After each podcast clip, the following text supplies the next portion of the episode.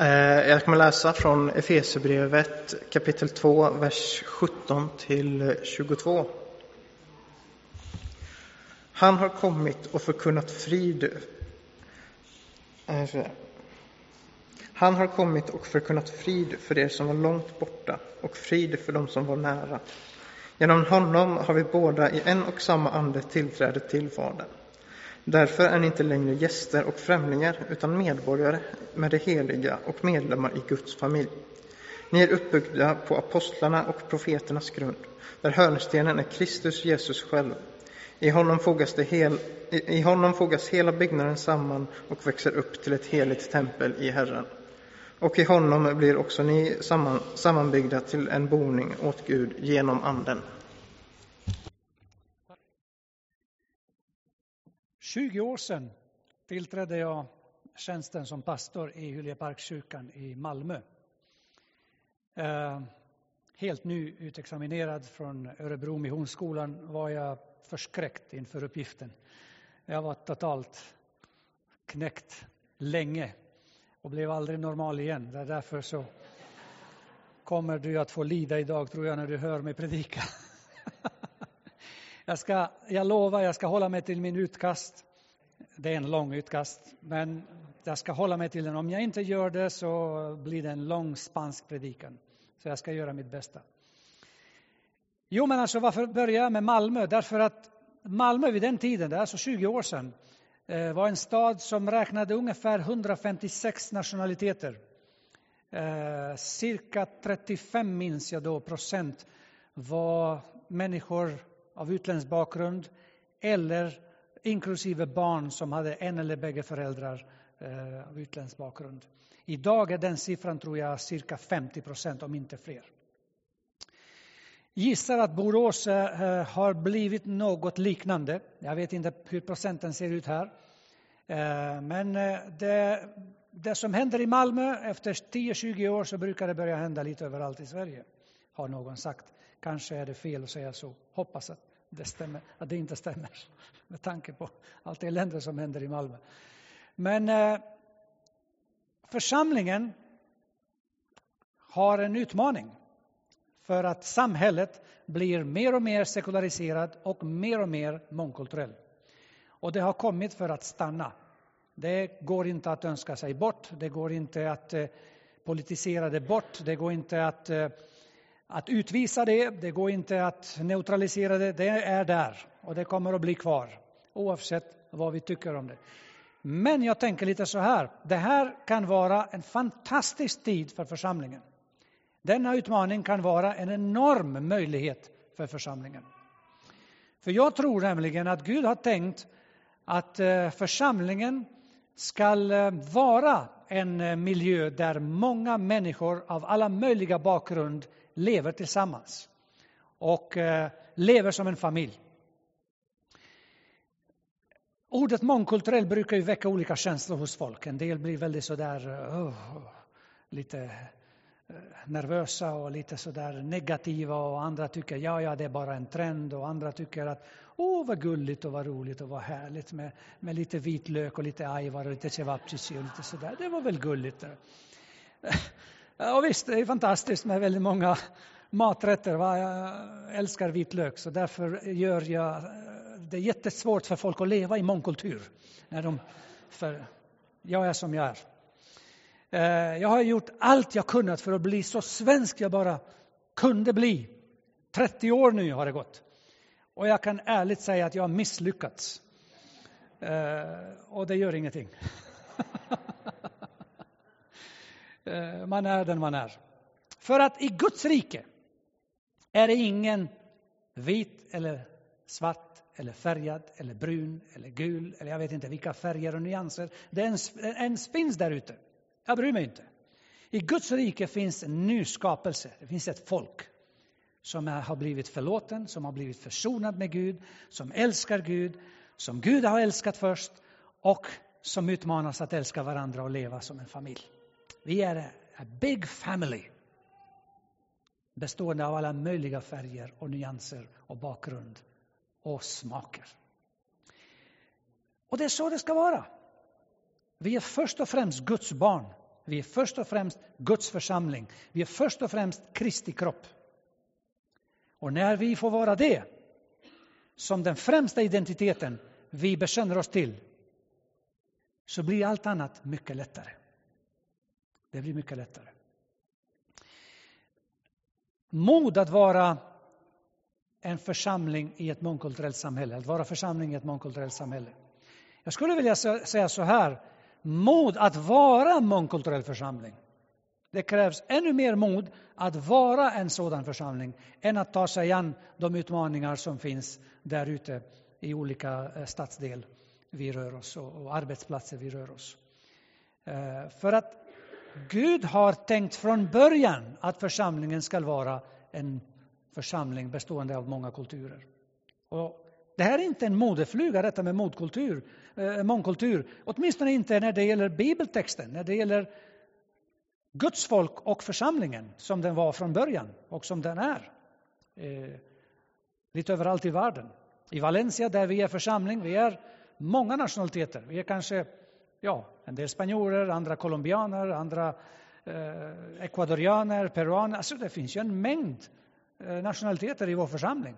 Och det, ingen tänker på det, för vi är bröder, vi är systrar, vi umgås. Förutom när det kommer till maträtter, då blir det väldigt spännande. Det blir väldigt spännande att upptäcka eh, vad finns i det här? Du vill inte höra, kan man höra ibland.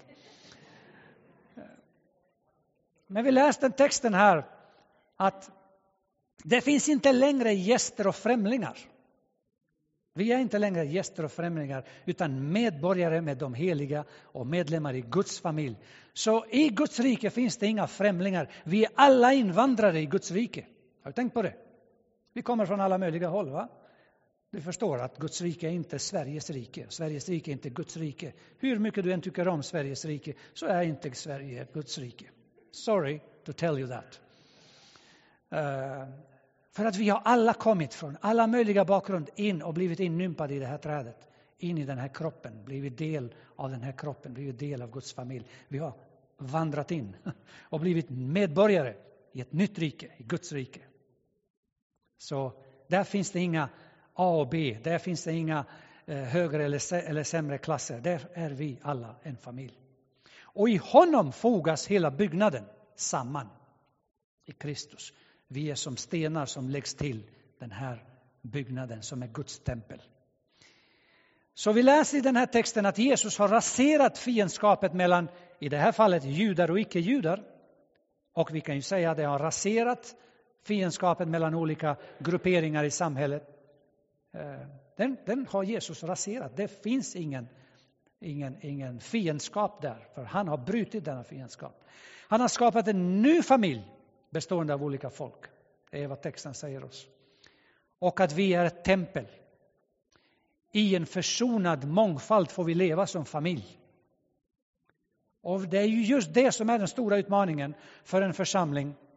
Det är att leva i försoning. Det är väldigt lätt att leva i försoning med någon som tycker som mig, lever som mig, eh, eh gillar saker som mig. Allting är som mig. Ja, men det är väldigt lätt för jag gillar mig. Och du gillar dig. Så det är lätt, men när det är någon annan med helt annat sätt att tänka, helt annat sätt att, att, att prioritera kanske till och med, eller, eller uttrycka sig eller vad det nu kan vara, som är då kultur. Då, då, då blir det lite besvärligt, eller hur?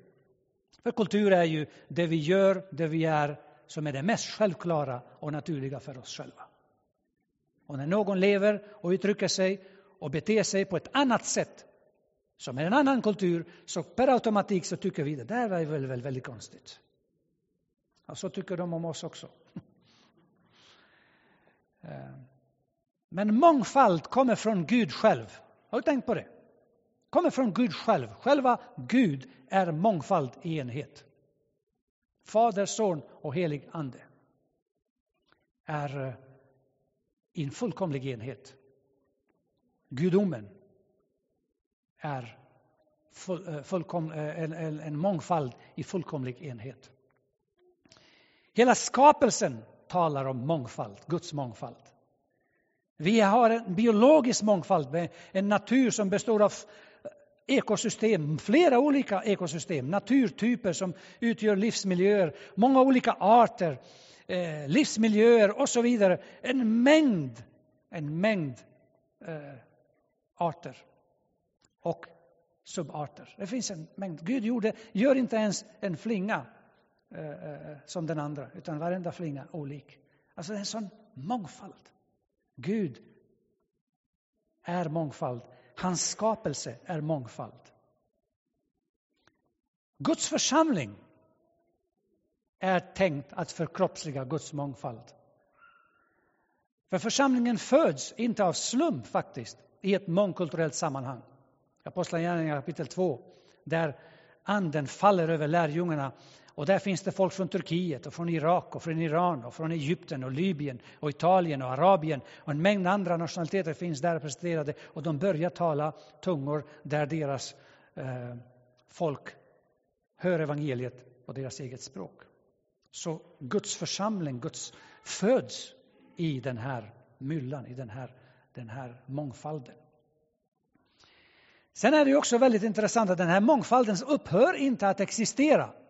För att faktiskt när, vi, när, vi, när, när aposteln får en syn av himmelska världen och blickar in i evigheten så ser han så här och se en stor skara som ingen kunde räkna av alla folk och stammar och länder och språk. De stod inför tronen och inför lammet klädda i vita kläder och med palmblad i sina händer och de ropade med stark röst frälsningen till för vår Gud som sitter på tronen och lammet. Så det är intressant att han kunde se olika folkslag, olika stammar, ja till och med språk kunde han höra. I himmelen. Vi får ta vår kultur med oss in i himmelen. Om vi får göra det så får vi väl också då ta den in i församlingen. Eller hur?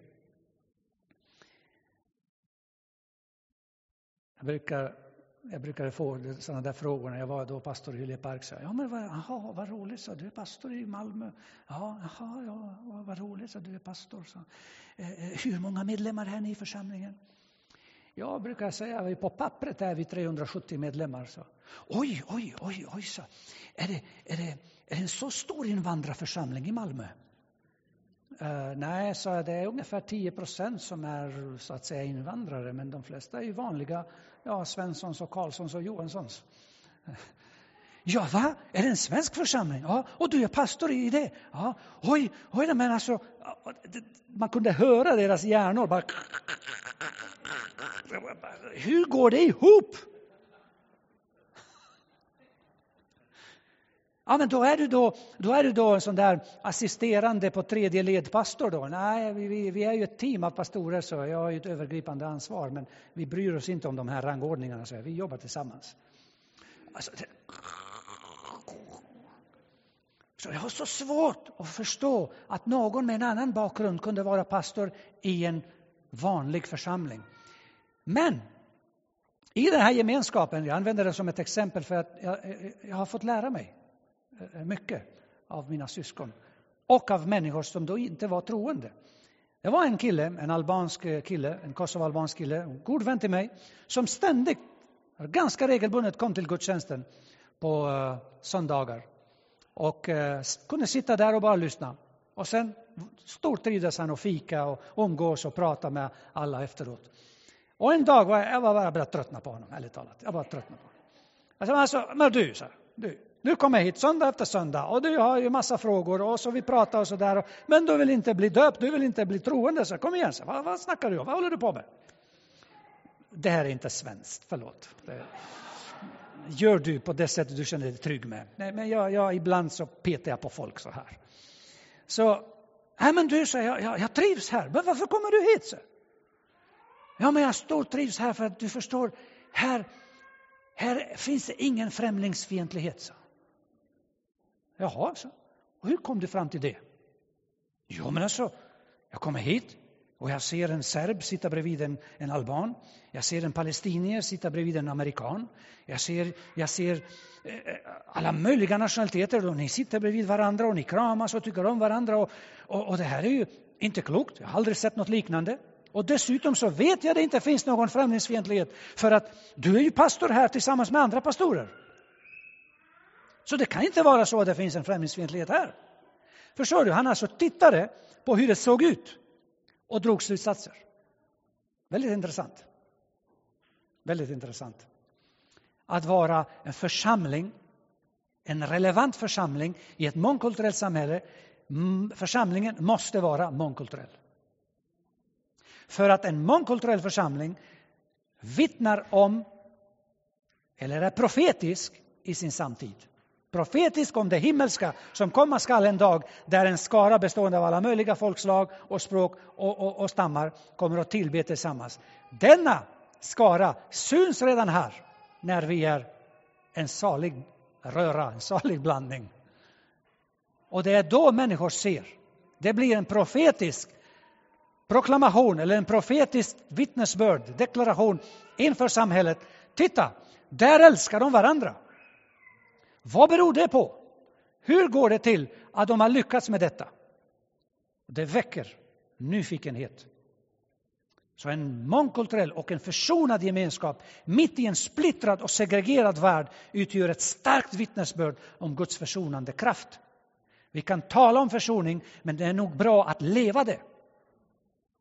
Och det var jobbigt för mig att krama min serbiske broder, ärligt talat, för jag är ju etnisk alban.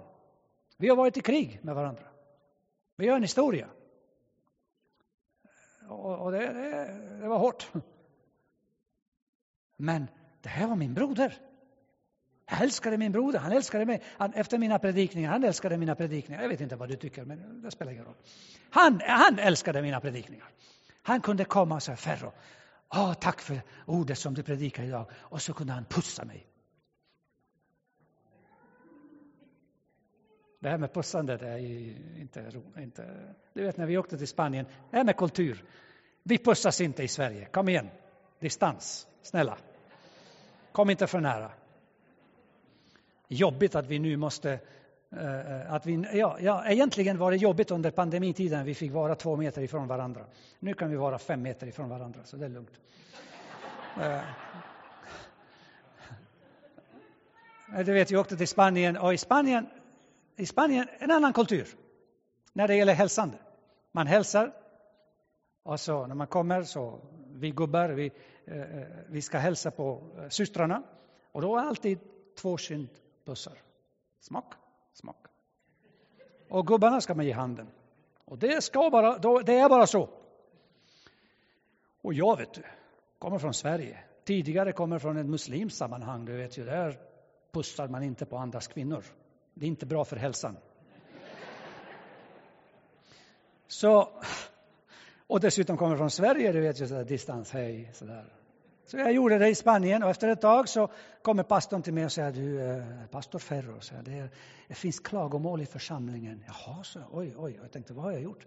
Ja, men det är så att systrarna klagar, de tycker att eh, du inte respekterar dem.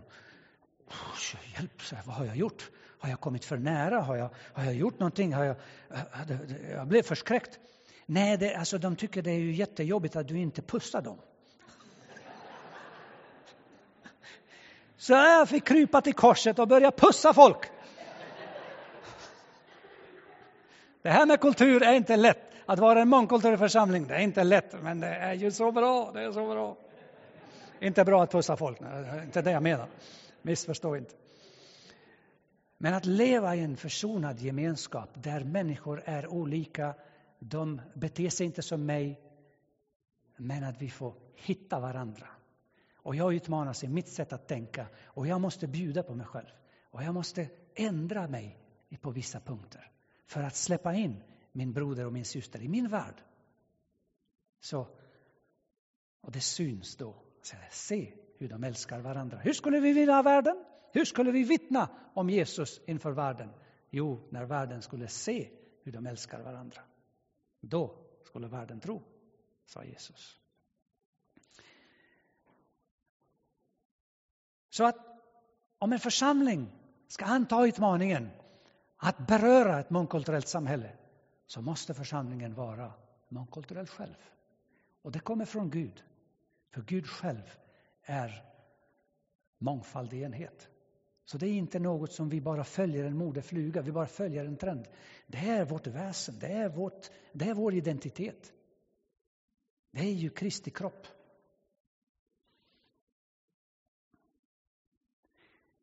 Och en mångkulturell församling är en församling som består av de många kulturer, men som lever med Jesus och Guds rike i centrum. För ska det hålla, så kan vi inte bara, bara tycka om varandra. Vi måste ju ha något som håller oss ihop, något som utmanar oss alla.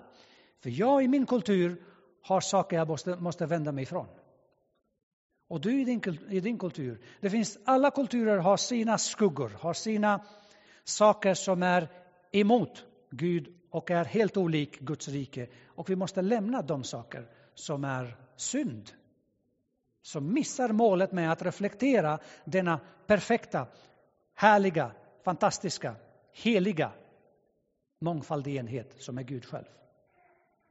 Så att allt sådant som hindrar denna reflektion i min kultur måste bort så att han får synas, han får älska genom mig och min kultur den, den andra.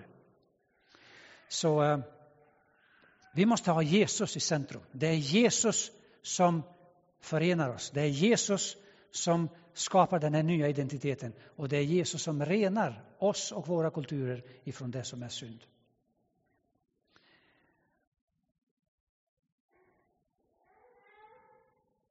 Och en mångkulturell församling börjar med att du och jag svarar ja på den här utmaningen. Att gå in i olika världar. Det finns världar där ute, det finns kulturer där ute som inte är berörda av Guds närvaro, som inte är berörda av Guds ord, som inte har sett härligheten i hans son Jesus Kristus. Någon måste gå till dem.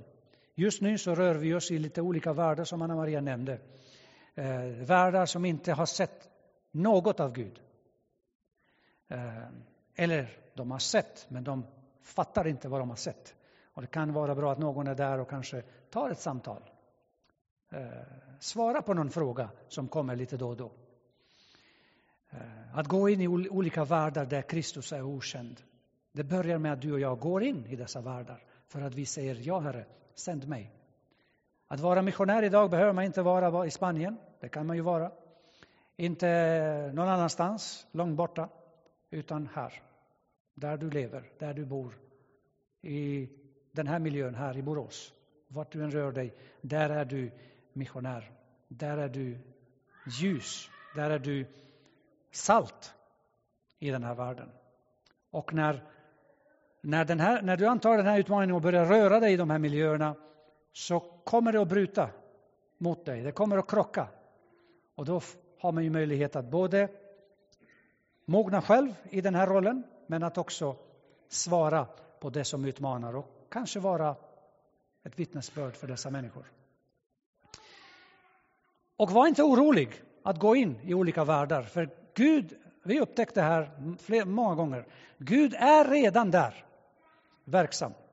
Gud är redan bland dessa människor som eh, inte vet vem Gud är och inte vet vem Jesus är, men Gud redan verkar bland dem.